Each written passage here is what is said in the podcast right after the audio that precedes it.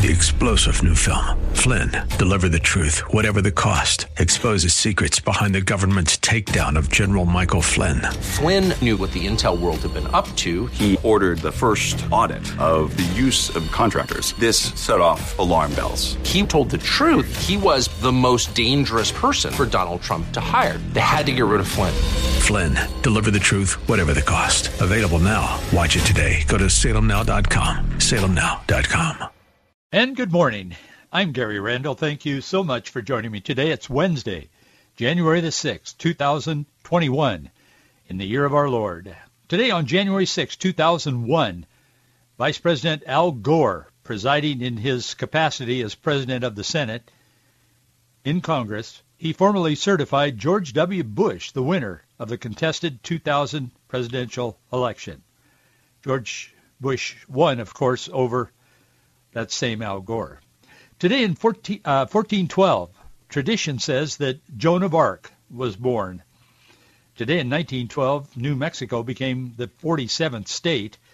Today in nineteen nineteen, the twenty-sixth President of the United States, Teddy Roosevelt, he died in Oyster Bay, New York. He was sixty years old. Today in nineteen forty-one, President Franklin D. Roosevelt, in his State of the Union address, he outlined a goal of his. He called them the four freedoms: freedom of speech and expression, the freedom of people to worship God in their own way, freedom from want, and freedom from fear. I'm all in on the first two, but I don't know if I want the government supplying my freedom from want. I think I would rather get my own job and earn my own paycheck and buy my own Cheerios. And I don't think the government can give us freedom from fear. But he tried. Today in nineteen sixty-eight, a surgical team at Stanford University, at their School of Medicine in Palo Alto, California, it was led by Doctor Norman Shumway. They per- performed the first U S heart uh, adult heart transplant. They put the heart of a forty-three-year-old man in a fifty-four-year-old patient. The patient died fifteen days later.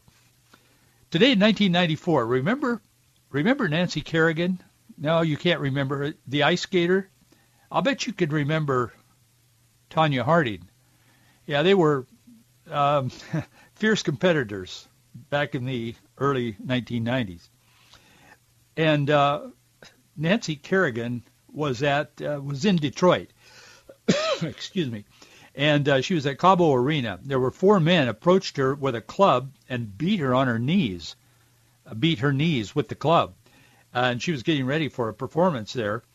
And, um, of course, it was a big deal in the news. You remember now. Well, anyway, that happened today in nineteen ninety-four. Tonya Harding was later said she did not know that one of those men was her ex-husband who beat up on Nancy Kerrigan.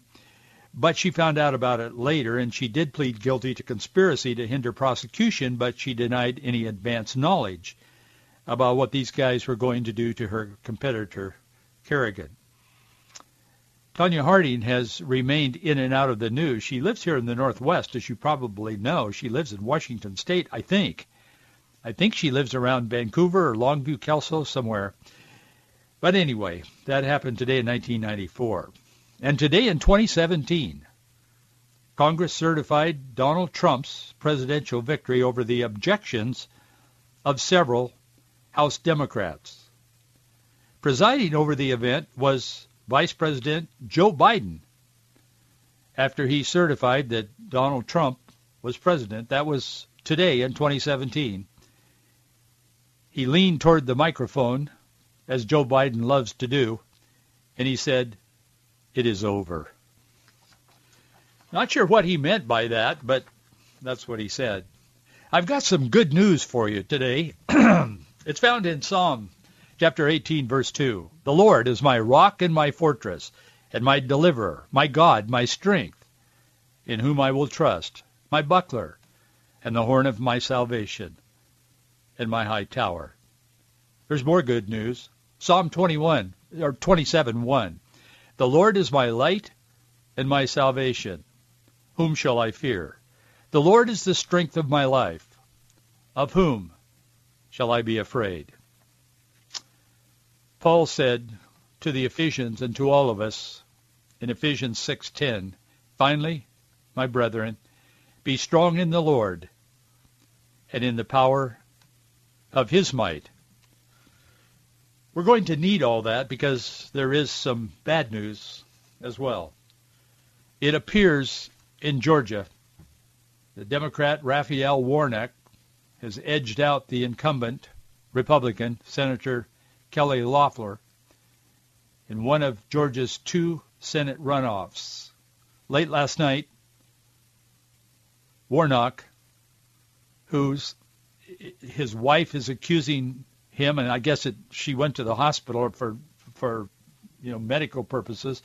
He ran over her foot with a, they were in a fight or some something, ran over her foot with his, with a car tire. And I, I, I mean, the guy is a disaster. And when you look at what he believes, it's frightening to say, and that's putting it mildly.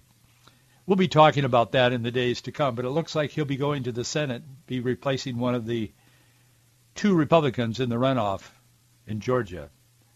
Newsmax, they're conservative, usually pretty accurate. I pay attention to them. Many of you do as well, because sometimes you mention them to me when you write notes to us. Newsmax is saying this morning that the other race in Georgia, Ossoff, Perdue, Perdue being the, the Republican, they're saying that the that Ossoff's lead has widened to more than sixteen thousand votes, and they've analyzed the votes and where they've come from. And they're suggesting that he probably, Ossoff, is probably going to win as well as we speak this morning. Now, things are fluid in that regard, and that is changing. We're originating live at nine a.m. this morning Pacific time right now. But Newsmax is saying that it looks like Ossoff is going to beat Perdue as well, which means if that stands true, and we'll find out over the next few hours, that means that the Democrats, with one pastor, so-called Christian pastor, and another guy who's never done anything except try to tie his own sneakers, I mean, really he hasn't, going into the Senate to tip the balance to the far-left Democrats with an agenda that is frightening. But let me remind you, the Lord is my rock and my fortress. There's more. The media is laser-focused today, and they're reporting on what's going to happen in the Capitol. There are thousands of people outside the Capitol.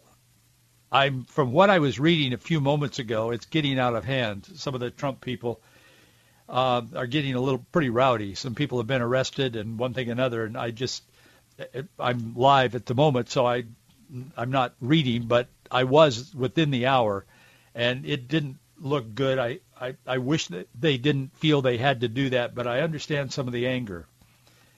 And um, I don't know how that's going to play out today, but it could get pretty rowdy before the day's over, but there are a lot of people out there. Trump spoke to them this morning, a little while ago, uh, Eastern time, and uh, he was, you know, encouraging them. And as I said, there are a lot of people clogging the streets here, and some of them are very, very angry. So we'll see how that plays out over, you know, the next few hours, and certainly we'll talk about it tomorrow and in the days to come as needed. But today at ten o'clock Pacific time, one p.m. Eastern time, the, a joint session of Congress will convene for the purpose of deciding who the next president of the United States is to be. Most of the mainstream media, they've written, written long stories overnight, yesterday, last night, this morning. They're describing the process. They're concluding that the only outcome can be to declare Joe Biden the next president. And they usually have a part of their piece that says, you better not think otherwise. A significant number of elected officials, though, in both the Senate and the House plan to exercise their constitutional right and responsibility to object, formally object today. just in a couple of hours, object to Joe Biden becoming the next president because of the widespread fraud in the election process. Vice President Pence will preside over the process. The vice president always does. As I just said, Joe Biden was that vice president in twenty seventeen when Donald Trump was certified as the elected next president of the United States. The Washington Post, along with the New York Times, the Associated Press, the Chicago Tribune, a thousand other newspapers, big and little, all across the country, they've been talking about the electoral vote certification taking place in Congress today. Washington Post is among the far left. Most of them lean left. Most newspapers do. There are some still fairly moderate. There's a couple that are conservative uh, newspapers across the country today. But the Post says it has become routine after recent elections for House lawmakers on the losing side to put up a symbolic fight over the results, which they can do under an eighteen eighties law governing the process. It has been less common, the Post says, for senators to join them. But this time a dozen will. Well, they're right. There are a dozen. In fact, a little more than that.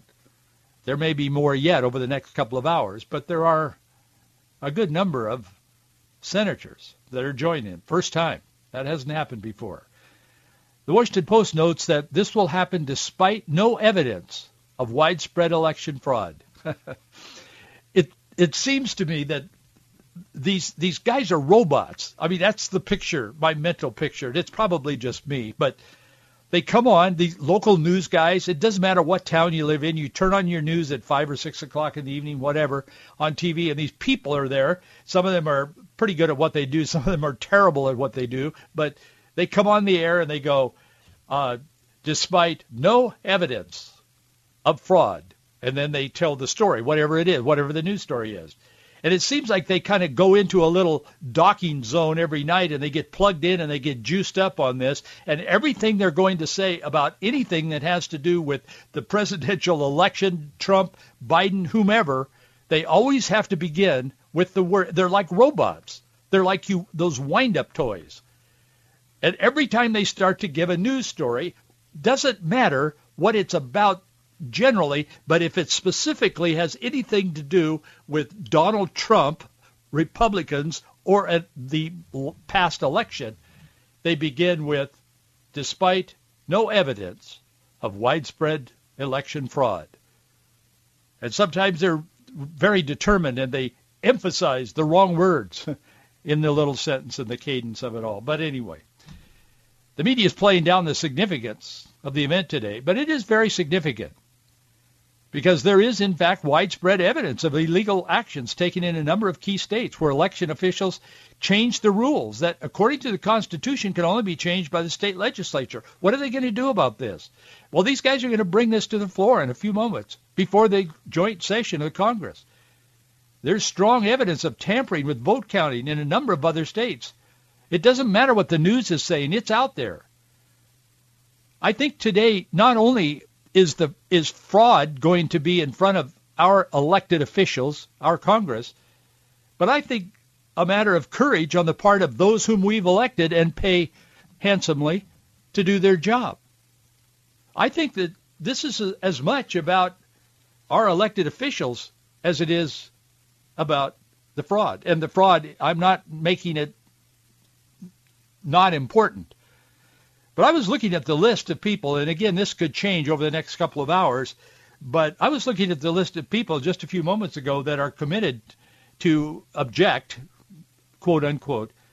I looked at the Senate, and I saw the names of Josh Hawley, Ted Cruz, Marsha Blackburn, Steve Daines, James Lankford, John Kennedy, Mike Braun, Ron Johnson, Bill Hagerty, Cynthia Lummis from Wyoming. You look down here, and being a North, Northwesterner. I look for people from the Northwest. I look for people from Washington and Oregon. Nobody's on the list from Washington and Oregon. In fact, there's only, I think, one guy on here from um, from from Idaho. Yeah, uh, Representative Russ Fulcher on the representative side. He's on there, and there's a long list of them, but none of them are from the Northwest. I think that's telling, and I think you should know that. I look at this, and I, I see Cynthia Lummis from Wyoming, a senator. I see Paul Gosar, Republican from Arizona, a representative. I see, as I said, Russ Fulcher. I see Andy Andy Biggs, a representative from uh, Arizona. These are all Republicans. I see Mike Garcia from California. He has a lot of courage. But other than that, all of this is made up with people not on the West Coast and nobody from the Northwest, nobody from Washington State or Oregon. No one. Zero. When they come back around next time there's an election, and even if they're your favorite person, they come back around and say, I'm fighting for you in Washington, D C No, they're not. Honest, they're not. I wish some of them were. I like them. But I would rather be truthful to you than to just be, you know, well, they're good people. I mean, we don't understand, but they, they have, no, they don't. They they lack courage on this issue. I will tell you, they have chosen the people that are not on that list. They have chosen to get along and go along. Mitch McConnell has told them, the, le- the leader of the Republicans in, in the Senate, that he's about to lose that, but he is at the moment. He has told them not to do this. And finally, he came out yesterday because there was so much pressure. He said, well, you have to do whatever you feel is right for you. But he had been telling them not to do it. And these people, the names that I just went through, the senators, this is the first time senators have ever taken a position on something like this. That's how strongly they feel about it. Ted Cruz has been mocked by fellow Republicans for taking a stand and saying, what are you doing, serving Trump now? One of some one of his colleagues said to him yesterday. His response was, he said, no, I'm not serving Trump. He said, I'm trying to serve the constituents that elected me, and I'm trying to serve the country that I love. And he said, this fraud is widespread and it's real. And he said, if we let this go, every election is going to be decided by people in Europe or somewhere else that are fiddling with the knobs on a computer, and they're going to be re reworking the numbers and spitting them out in these towns and and precincts around the United States. That happened. I wouldn't be even having this conversation with you. I'd be sitting, talking about something else if I didn't believe that with all my heart. And I don't jump into these kinds of things easily or without a lot of thought, prayerful thought. But I am convinced there was widespread, and there is evidence of it, fraud in this last election. Not because I didn't want Joe Biden. I certainly don't. But it's bigger than that. It's about America. It's about our future. It's about my children who are adults who have children, my grandchildren. And it's about my responsibility to God as a citizen. He has blessed us. And with blessing comes responsibility. To whom much is given, much is required. The people on the religious left seem to miss that. They can go after the stranger part of the New Testament, but they don't want any of the responsibility. They don't want to hear about their responsibility under God for the blessings that he has given us here in America. So they say, well, I, I don't want to get involved in politics. I don't think Christians should be involved in politics. That's part of the problem. Christians should be defining politics. Christianity should be leading politics, not politics leading Christianity. But when politicians become silent on issues as profoundly important to the future of our nation as they are on this, you better give it a second look before you strike, put the X beside their name the next time you vote for them. And I don't care who they are. I don't care if they lead you in prayer. I mean, you better think this through. And I'll let that go at that, but I ask the Lord to speak to your hearts about it. I, I'm not thinking of anyone in particular. I'm just thinking of a group of people in general. If we truly want to serve the Lord with all of our heart and our mind, our strength, we better think about how we cast our votes in the future. Because I will tell you, our conservative, so-called Republican representatives and elected officials, public servants, as they were once called, are pretty comfortable in Washington, D C, and many of them do not want to rock the boat. of their own career. And that's what we're seeing revealed here today. And I think it should be known. Today is a test of our democratic voting process. It's a test of our Constitution. It's a test, as I said, of the courage of our representatives in Congress. For a challenge to proceed today, just within hours of right now, at least one lawmaker from each chamber must object to a state's electors. So far, there's, I read, reviewed the list, there's between twelve and sixteen senators who said, we're all in. Some say one hundred forty House members will vote behind the seventy-seven, I think it is now, House members who are on the record objecting. In the history of this country, there's never been a group this size with this kind of focus that's objecting. That's why it's significant that you know who's not on that list and who's not objecting. Senator Josh Hawley was the first Republican senator to, to say that he would join the House lawmakers. Hawley said on Monday of this week, what the he said that the matter of who becomes America's next president is not a foregone conclusion, but it depends on the outcome of the January sixth, today, joint session of Congress. And he said there are major, major concerns about the integrity, the fairness of the election. And of course there are. This is this is an extreme amount of, of fraud that, that's on the table. And there's an extreme amount of pressure to silence the people who are objecting to it. So pay attention. Know what your representative is doing and, more importantly, not doing. Senator Ted Cruz is leading a group of Republican senators. You'll see that all over the news today, and the news will not be kind to Ted Cruz today because they do not like what he's doing. They've already begun to mock him. He's leading a group of senators who will today call for a suspension of the votes to allow for a ten-day audit because he, he says the twenty twenty election featured unprecedented allegations of voter fraud, violations, lax enforcement of election law, and other voting irregularities. He says the allegations of fraud, excuse me, and uh, the uh, irregularities in the twenty twenty election exceed any in our lifetime. He said there is deep distrust of the U S democratic process. Well, he's right, and that's taking place as we speak outside on the streets around the Capitol in Washington, D C. He said a U S democratic process will not magically, he said the distrust of our U S democratic process will not magically disappear, and it should concern us all. So he's looking at the future. He supports Trump. He ran against Trump in the primaries. Ted Cruz didn't win. I supported Ted Cruz. I'll, I'll just tell you in the beginning. There were a couple, two or three guys that I really wanted to win. Ted Cruz was certainly one of them near the top. Donald Trump was none of the three.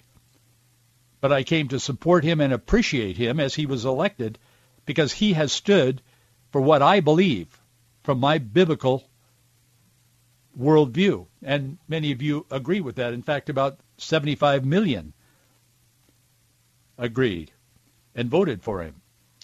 Vice President Pence is going to read out loud today in the joint session of Congress each objection that's presented. He'll chair this joint session as others before him, Joe Biden, excuse me, four years ago did. Several Republican state senators in Georgia have asked Pence in writing to postpone the counting of electoral votes today because they say Georgia um, doesn't have time. In fact, the state senator, Brandon Beach, he said, quote, in the letter, we need more time to thoroughly investigate allegations of election fraud, particularly in Fulton County. There are about a dozen or so state lawmakers who have signed this letter. Others are signing it even this morning before they deliver it to Vice President Pence, who will open it and look at it when the session starts at one p.m. today, ten a.m. Uh, on the West Coast here. The state senator says he is aware that elected officials in several other battleground states are doing the same. He noted that Pennsylvania, Wisconsin, and Arizona have also sent letters to Vice President Pence. We haven't heard that in the news, but it has happened. So what's going to happen today? Well, the Washington Post concludes their epic story with this. Pence has told Trump he has no power to thwart Biden's electoral college win.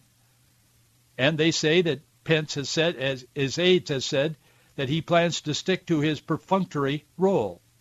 According to Jeff Bezos' newspaper, the Washington Post, they say he's been very tight-lipped about this whole process. But I noticed last weekend, I'm and I'm a big supporter of Mike Pence, but I hope I hope he doesn't become perfunctory. That would not be good for his political career, and it would certainly dampen the enthusiasm of people like me who support him. I, I mean, he's a great guy, great Christian. But this is not a time for him to become perfunctory. And I hope he recognizes the objections and at least grants them more time for the investigation to continue, because as of yesterday, as of yesterday, this group was growing. And if he has any intention of running for office in the future, he, people remember, we're not these dumb little people out here in middle America. I mean, we may work hard and try to do our best and all that, but we remember stuff. And if a vote is taken today by Congress, those that are opposing the electoral vote do not have enough votes to succeed. So that's where we are as we speak at this moment. Joe Biden told the people of Georgia, the power is literally in your hands. One state can chart the course, not just for the next four years, but for an entire generation. We'll see what happens. One thing is absolutely for sure. God is in control. I'm going to be reminding you of that often as we move forward, because politically, it doesn't look good over the next few days and over the next few years. With far-left Democrats, crazy left Democrats, controlling the House, the Senate, and the Oval Office, our religious freedoms are going to be attacked. We're going to have to deal with things we have not had to deal with for quite some time in America, if ever. They will attack our freedom, and they will do so often in the name of Christianity and religion, freedom, but equality, equity, et cetera. So we'll be talking about that, and we'll keep you posted day by day by day. But remember, be strong in the Lord and the power of his might. Thank you for your support. Box three ninety-nine, Bellevue, Washington, nine eight zero zero nine. And thanks for being here. A lot's going to happen today. We'll talk about it tomorrow morning. I'll see you then.